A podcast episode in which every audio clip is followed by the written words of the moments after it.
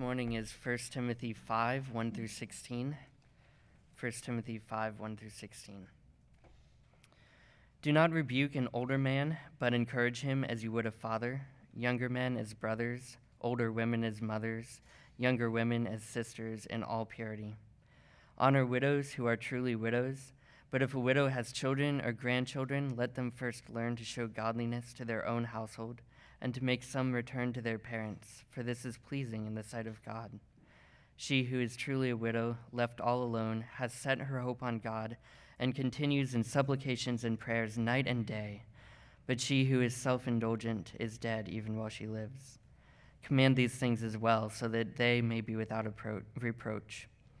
But if anyone does not provide for his relatives, and especially for members of his household, he has denied the faith and is worse than an unbeliever.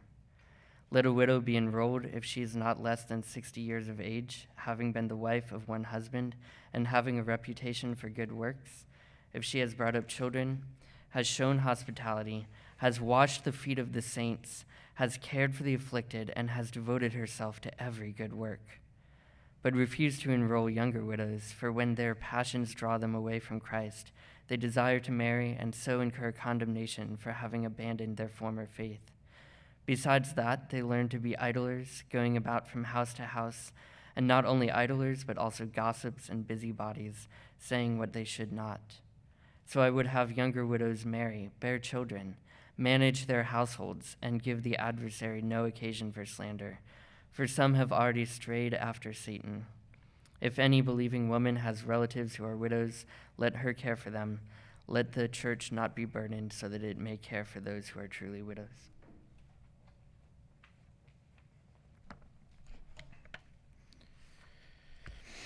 In this house, we do second chances, we do grace, we do mistakes, we do real, we do I'm sorry's, we do loud really well, we do hugs, we do love, we do family. Thus reads a plaque above our piano at home. So, in a house with younger children and places to go and people to see, we inevitably step on one another's toes and offend. So it's helpful from time to time, for me especially, to look up at that plaque and remember the code of our house. That when we make mistakes, not if, we repent and forgive one another in grace. Well, for the past several months, we've been studying the Apostle Paul's letter to Timothy, a church leader in the city of Ephesus. This letter was written in the first century AD to Timothy, both to instruct him in his pastoral ministry and to help him organize the church in a way that led to godliness and battled false teaching. And as we've been progressing through this book, we see Paul call the church the household of God. Much like our private homes, the church is to function as the, the family of God with all the attendant rules and structures a family requires. And today we see Paul's teaching regarding one specific part of this family women who are widows. So, with our time together, we're going to simply divide this text into the two parts that you can see in your Bible. Verses 1 and 2, we'll see that the church is a family. The church is a family. And then in verses 3 to 16, in this passage Stan has just read for us, we'll see that the church cares for widows. The church cares for widows. First, the church is a family. So last week in chapter 4, we saw Paul instructing Timothy in very practical ways how to lead the church as its pastor. He's to model for the church godliness, he's to teach and let no one look down on his youth. And Paul continues that personal instruction to Timothy here in verses 1 and 2. Still speaking to Timothy, he says, Do not rebuke an older man, but encourage him as you would a father, younger men as brothers, older women as mothers, younger women as sisters, in all purity. Sounds a lot like what Jim read for us earlier from Titus chapter 2, right? The church is made up of people of different genders, different stages of life, different ages, and there to relate to one another in appropriate ways in that diversity. First, Paul says Timothy, as his pastor, likely in his 30s, is to relate to older men with respect. He says there in verse 1 not, that Timothy's not to rebuke them. Uh, that doesn't mean he's never to rebuke them. I know that's what the text says, but that word there has more of the sense of sharp, severe rebuke. Timothy, of course, as an elder, is to teach and even confront older men in the church, but never in a way that is dishonoring or severe or harsh or sharp. He's to instead appeal to them, exhort them, encourage them as those who are older than him. And to make it down to earth for Timothy, Paul says, treat older men like you would a father. I know some of us have strained or broken relationships with our earthly fathers, but I think we all have a concept for what it looks like for a child and his father to have that healthy, deferential respect and love in how they behave towards one another. So Timothy is to treat older men in that way. And like we see in verse 2, older women in that way, as fathers and mothers worthy of respect and care and honor. Paul also addresses those who would be younger than Timothy. With these, he's to exhort and encourage them as well, but he's to see them as brothers, not below his status, but equal with him in the family. Of special importance is the way Timothy is to relate to younger women. Paul says he is to encourage them as sisters in all purity.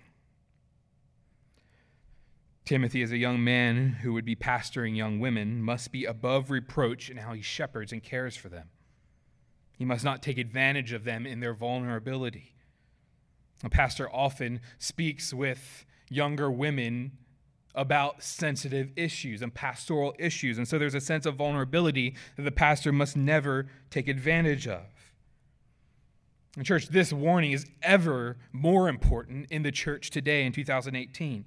There is a constant danger for pastors to abuse their power by committing sexual sin with women in the church. I think this can also apply this morning for our purposes to all the male members of the congregation. Because we're going to be meeting in small groups. We'll have families over for dinners in our homes.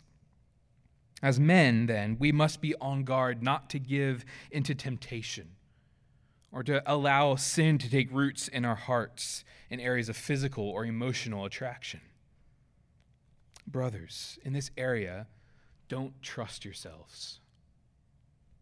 Bring other men into close accountability with you. When you're tempted, even if it seems small and innocuous, have relationships where you can make those feelings known. When sexual temptation is made known to others, it begins to be defanged, losing much of its power. Sexual sin thrives in secret. So, brothers, bring it to the light. And beware, there is no joy there, there's only pain. And, dear church, these first two verses here remind us that the church is a family. It's not merely a club or a nonprofit organization, it's a family. I wonder if that sounds strange to you this morning. Uh, if you're unfamiliar with the church, perhaps we're so glad you're here, but perhaps that sounds a little cultish or weird, like calling one another brother or sister. It's kind of like the Soviets calling each other comrade, right? What's this group you guys are brewing? But just so you know, we haven't chosen that language. That language is straight from the gospel. See, the Bible doesn't, contrary to popular opinion, the Bible doesn't call everybody God's children. So, yes, in a way, we are God's children in the sense that He has created us. But usually, when the Bible talks about people who are children of God, it's talking about those who have been brought into God's blood bought family through the death and resurrection of Jesus Christ. Why? Why do we need that new family? Well, in our sin, we're in rebellion against the God who created us. We're separated from Him. He is not our Father, He is our enemy. We have set ourselves in opposition against Him, and we are like orphans scattered from His loving presence. He can't tolerate our sin, and we can't endure His holiness. We're estranged. But God was not content to leave it that way. Praise Him. He gave his only son to come and to take on our estrangement, to take on our enemy status, to take on our sin, so that God could crush him for our sin, so he could take our punishment and we could be set free. Jesus died so that if we repent of our sin and trust in what he's done, our sin will be placed on him, not on us. We'll be spared God's judgment, we'll be given new life. The beauty of the gospel is that God gave his own son to be made his enemy so that his enemies could be made his sons. If you haven't turned to Christ, do so today. And if you do, you will no longer be estranged from this God. You'll no longer be an orphan. I love how Paul describes it in Romans 8. He says, For you, he's talking to Christians, did not receive the spirit of slavery to fall back into fear,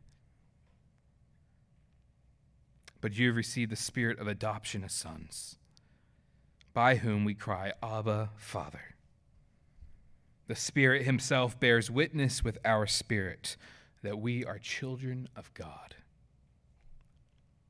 Every Christian has been brought into the family of God and been made his adopted sons and daughters. And that new family relationship doesn't only have a vertical component, we're no longer estranged from God, it also has a horizontal component. And it takes away the estrangement, or begins to take away the estrangement we have from our brothers and sisters. Now we're no longer alone, but we are connected to a family. We have brothers, we have sisters. We're joined together in the church, which is a family of God. So, calling the church a family is not just a cute 21st century way to build community, it's rooted in the gospel itself. We're family because Jesus has bought us with his own blood, poured out in our place, given us the place of adopted sons and daughters in the Father's family.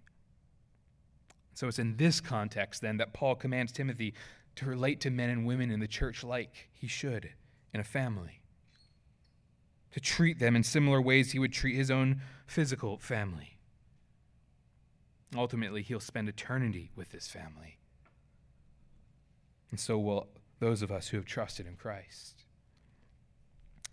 But in the meantime, I wonder do you have a hard time connecting with this family? We call ourselves a family, we call ourselves a community.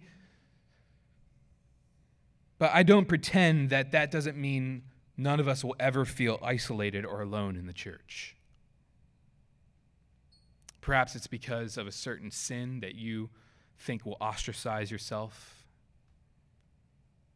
Perhaps it's because of your background or preference or lifestyle. Perhaps it's just because of your temperament and personality. You don't click with anybody. Brother and sister, if that's you, I'd encourage you to find someone you trust in the church and commit to praying about that. Talk to me about it if you'd like, but don't leave it stew. God has given you this church family not because we're the perfect fit for you, but because He has purchased us and joined us together by His perfect Son. This church will not meet all your needs, but will you be content to live in an imperfect congregation as we wait for a perfect Savior? For those of you who are introverts, I understand this can sound exhausting. I mean, not only do you have to deal with your own nuclear family and then your extended family, but now you got a whole church family as well. I mean, what are you supposed to do with 25 moms in the church? It sounds overwhelming. Relax. Your father has not called you to something that will not be for your ultimate joy. You don't need to know everyone intimately in this congregation. But you do need to know some people intimately in this congregation. Do you? Do you really know them? Do they know you, the real you? Do they know your struggles and how to pray for you? The church is a family, sometimes a dysfunctional one, but a family nonetheless. So pray that we would work together and care for one another in that way until Christ, our older brother, returns. The church is a family. Secondly, and finally, in the bulk of the passage is how the church cares for widows in that family.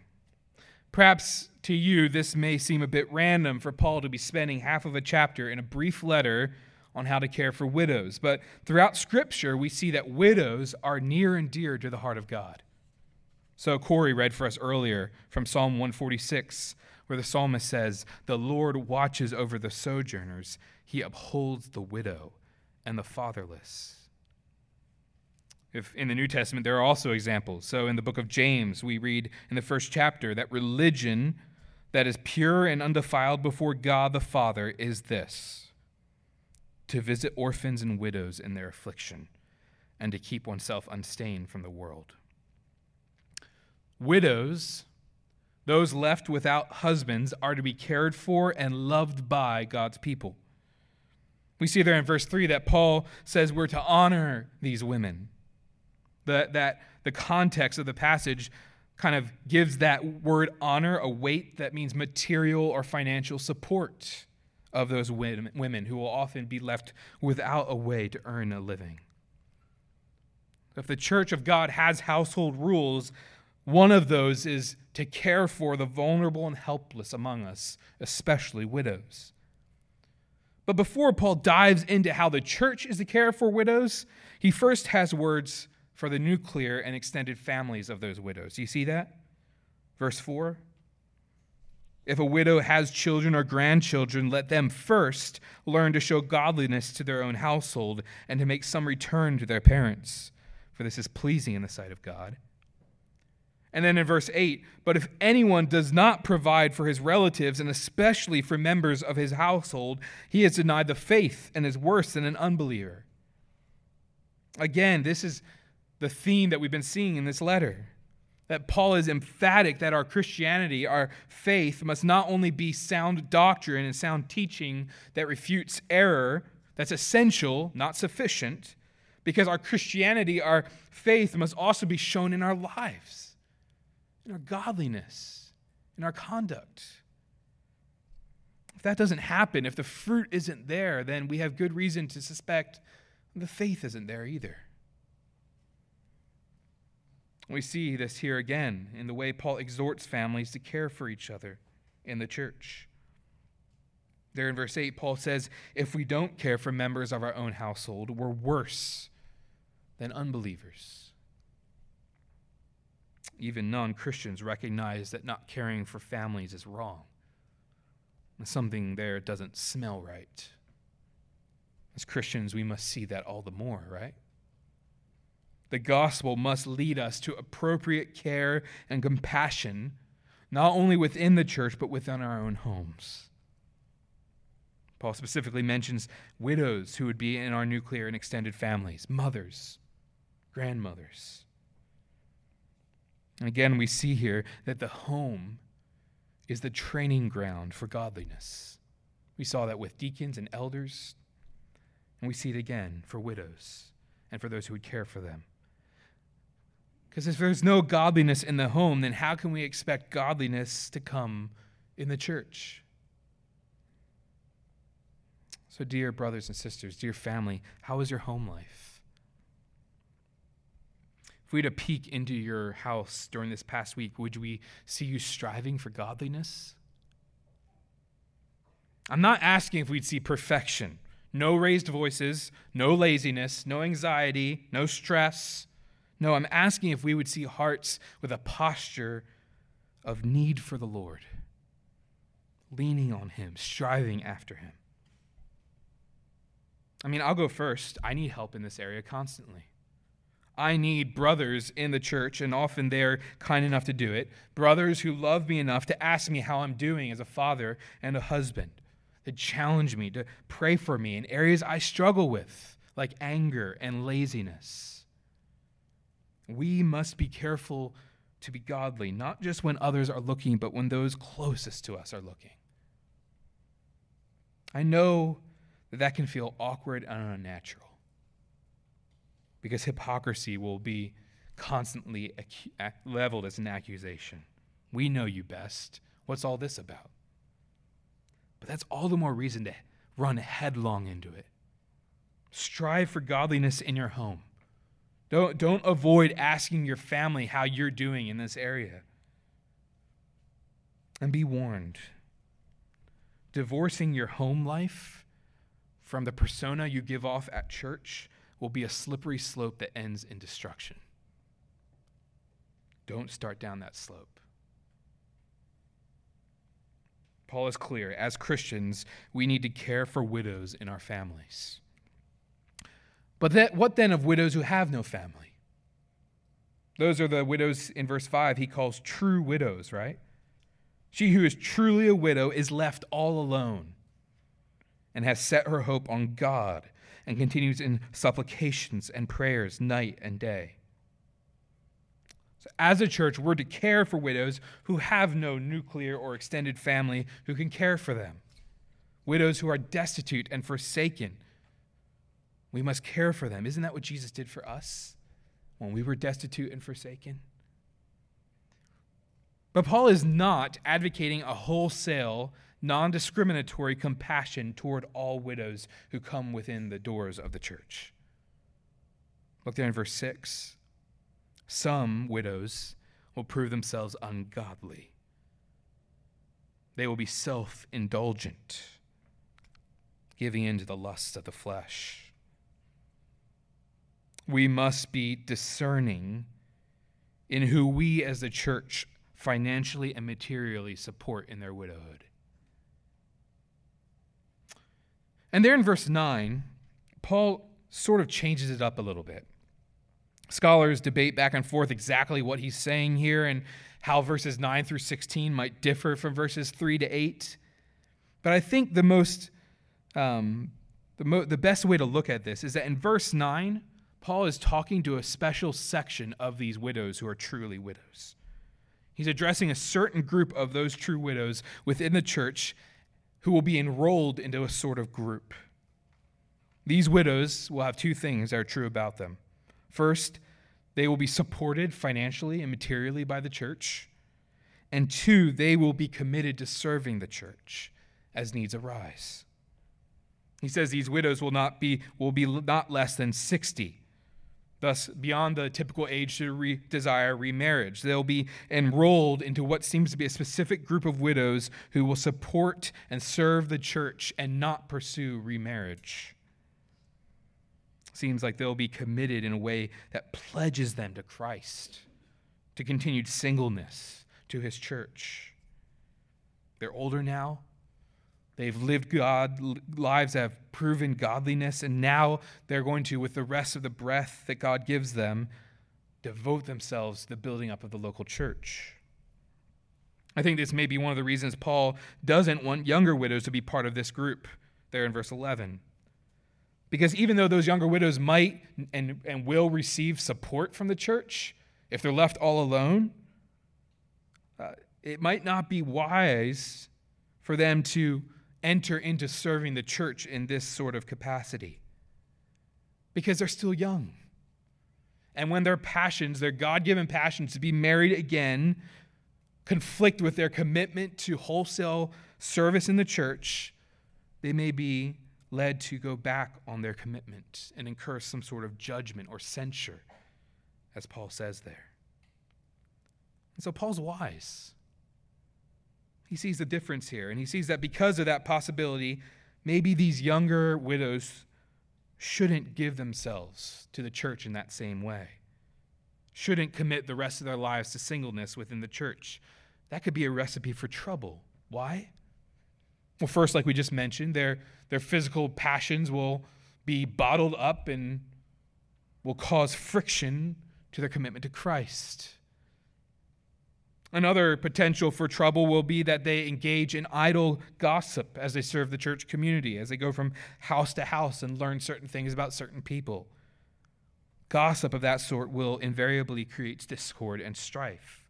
So instead, Paul says, in his care and love, he says, instead, in their strength as younger widows, marry again. Verse 14. Manage children and homes so that you will not be given to those temptations, so that enemies of Christ will not be able to speak badly of you. See, Paul is concerned not primarily with our happiness, but with our godliness. Because godliness of specific Christians will reflect on the reputation of Christ's church. And so Paul here says that we must care for one another's souls, and that will always require wisdom and discernment. Because care for souls, even in within this church, will look different for different people. Older widows will be able to give themselves to the church more fully, perhaps, but younger widows should be wise. Not run after that commitment right away, but instead consider remarriage and children, because that will be the better way for them to show godliness. So, what then will this older enrolled widow look like as she devotes herself to the church and receives the church's support? Paul starts there in verse 9, and he says she will have been committed to her husband when he lived, much like we saw the elders and deacons. Verse 10 She will have a reputation for good works, and those good works will include bringing up children, showing hospitality, washing the feet of the saints, and caring for the afflicted. In church, this widow here models for us godliness, doesn't she? In her selflessness and care, she shows us Jesus. She's cared for children, whether hers or others under her care. She has been hospitable in her life, welcoming travelers, strangers. She has been sensitive to the struggles of those who are suffering. She has washed the dirty feet of her brothers and sisters in Christ, much like our Lord Jesus Christ washed his disciples' feet before his death, saying that he has set an example of service for us. These kinds of widows are those who would build up the congregation in Ephesus as they're supported in their service. I wonder have, have you ever known these sorts of sisters? I have. In a church I served at for a while, there were two widows in their 70s who served that congregation with abandon and who I will never forget Ms. Dan- Nancy and Ms. Doris. Some of you would remember them. I treasure my memories of their love, not only for me, but for the body of Christ. I remember every Wednesday night gathering for prayer with them, often just the three of us, praying. And as they prayed, they trained me in godliness. They truly were those widows Paul talks about in verse 5 who continue in supplications and prayers night and day. Now, those prayer meetings weren't perfect. Miss Nancy could hardly hear, and Miss Doris could hardly talk. So every when Miss Doris was trying to pray, Miss Nancy would constantly peek over. Is she done yet? Is she done yet? They couldn't even hear other people pray, and yet they came every night, every Wednesday night, to pray and pray and pray some more. Pray for the health of the church and the spread of the gospel. And they did that for years. Oh, that the Lord would grace Loudon Valley with widows like that with sisters like that. Oh, that we would learn godliness from great women of the faith. Church family, at this time, the Lord has not given us widows in our membership. But when He does, let's be ready to learn godliness from them.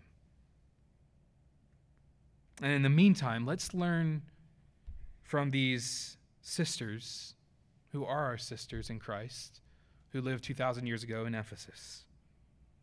Those whom Paul loved and wanted to see supported and cared for. Let's look at their qualities and search our own hearts.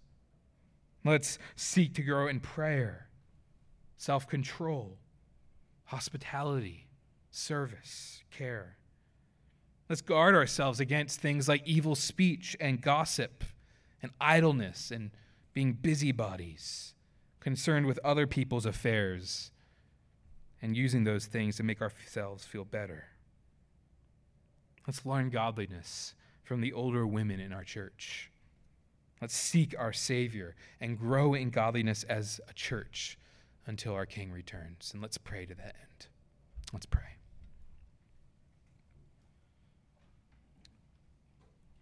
Lord, we thank you for this church family. Thank you for the example of godly widows throughout the history of your church. Lord, make us more like your Son, we pray, through their example. Bind us together, Lord. Maintain the unity of the bond of peace by your Spirit in this congregation as we learn to relate to one another as mothers and fathers and brothers and sisters. Bless us as we come to your table now. Unite us in faith, we pray. In Jesus' name, amen.